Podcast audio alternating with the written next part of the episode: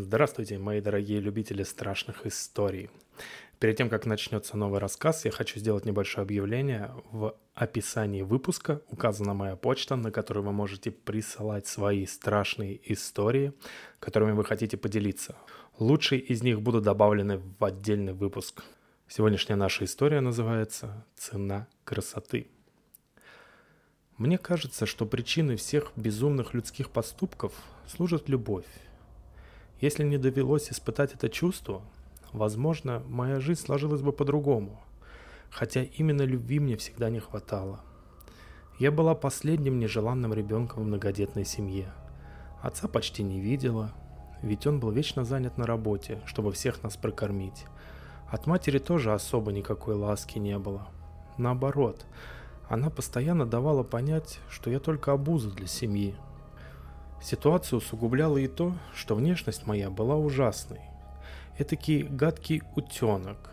Странно. Родители и старшие братья, и сестры отличались довольно приятной внешностью, а я будто проклятая. Слышала, будто отец поговаривал, что мама нагуляла меня на стороне. И от этого все меня еще больше ненавидели. С каждым годом я выглядела все хуже. Нескладная, тощая, с некрасивым темным лицом, маленькие глазки грязно-серого оттенка, жиденькие белесые волосы, которые никогда не отрастали ниже плеч, такие же белесые брови и ресницы, смотревшиеся нелепо на темной коже. Уродина, что ни говори. Повзрослев, я поступила в институт и уехала из дома. Тогда жизнь стала спокойней. Я больше не видела взглядов родных, полных презрения, не слышала шепотков и усмешек, а с внешностью своей смирилась, пока не полюбила. Спрашивается, зачем такой уродине, как я, любовь? Но сердцу-то ведь не прикажешь. Андрей был любимцем доброй половины студенток. Высокий, красивый, улыбчивый, просто мечта. Какие были у меня шансы? Что бы я ни надела, какую бы прическу ни сделала, все равно оставалась настоящей бабой-ягой. Парни смотрели на меня только из интереса. Еще бы, очень интересно, откуда такая образина взялась. Однажды наша группа собралась в лес на пикник. Меня тоже позвали, из вежливости. И я не стала отказываться. Все-таки лишняя возможность побыть рядом с Андреем. Парни принялись жарить шашлыки. Когда все было готово, пригласили ужинать. Не хватало только Андрея и Марины. Я, дурочка, вызвалась отыскать их и позвать к столу. Нашла на свою голову. Когда я увидела, как они обнимаются, как смотрят друг на друга, во мне разыгралась жуткая ревность. Мне-то ведь никогда не оказаться на месте красотки Марины. «Идите есть», — сказала я. Марина рассмеялась и заявила, глядя на парня: «Мы любовью сыты, правда?» Я развернулась и пошла прочь, но все же успела услышать, как Марина говорит брезгливо: «Поглядишь на нее, так и аппетит пропадет. Вот же страшилище!» В тот миг я ненавидела весь свет. Ненавидела Марину за обидные слова, ненавидела родных за издевательство, даже себя ненавидела за то, что родилась такой. Безумно хотелось умереть, ведь смысла существования я не видела. Я бежала, захлебываясь слезами, путаясь в ветвях, не разбирая дороги. В чувство меня привел холодный дождь. Оглядевшись, я поняла, что заблудилась. Впрочем, было все равно. Я бездумно брела между деревьев, пока совсем не стемнело. Неожиданно появилась поляна, а на ней небольшой деревянный домик, похожий на охотничий. Ко мне будто чувства вернулись. Я поняла, что промокла до нитки и сильно замерзла. Осторожно открыв дверь, вошла в избушку. Да уж, жил здесь явно не охотник. В комнате стоял резкий запах каких-то пряностей. Повсюду были развешаны пучки трав, горели свечи в старинных причудливых подсвечниках. Посреди комнаты стоял стол, на котором были разложены книги в потертых обложках. Единственным обитателем дома оказался старичок с длинной седой бородой. Колдун, не иначе. Я путанно объяснила ему, что замерзла и заблудилась. Старик вежливо предложил мне переждать ночь в доме, а утром обещал вывести к дороге. В обычный день происходящее показалось бы мне полнейшим абсурдом, но тогдашнее мое состояние сильно мешало трезво осознавать реальность. «Дедушка, а вы колдун?» «Самый настоящий!» — усмехнулся старик. «А тебе что не живется-то?» «В смысле?» «Зачем, говорю, смерти просишь?»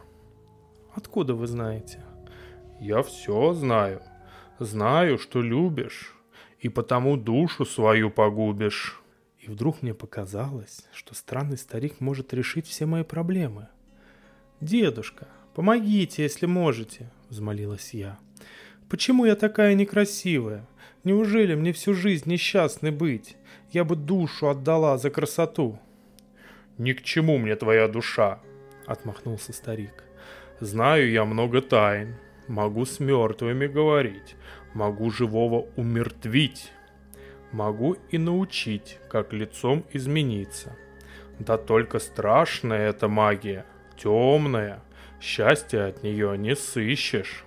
«Я согласна», — выпалила я, лишь услышав про заветный способ. «Подумай, деточка. Не надо невинной душе с тьмой связываться. Расплата будет неизбежная. Да и красоты-то всего на 12 лет. Какой родилась, такой и живи. Вот найдется хороший человек, и такой тебя полюбит». Но я уже не слушала предостережений. Я плакала и умоляла старика рассказать тот самый способ, и колдун сжалился. «Ступай сейчас в лес, иди и всякое большое дерево обнимай. Как попадется такое толстое, что не сможешь обнять, копай под ним руками, мажь землей себе лицо и тело, да так, чтобы ни одной белой точки не осталось. Утром выйдешь к реке, в ней вымоешься, да и выйдешь к студентам своим. А я тут поколдую пока, но ты подумай хорошенько. Обратного пути не будет». Даже не дослушав колдуна, выскочила за дверь. Я плохо помню, как шла, как каждое дерево обнимала, как мазала себя землей, точнее грязью, потому что в ту ночь дождь не прекращался. Потом наступил рассвет. Я, правда, вышла к реке, вымылась и платье выстирала.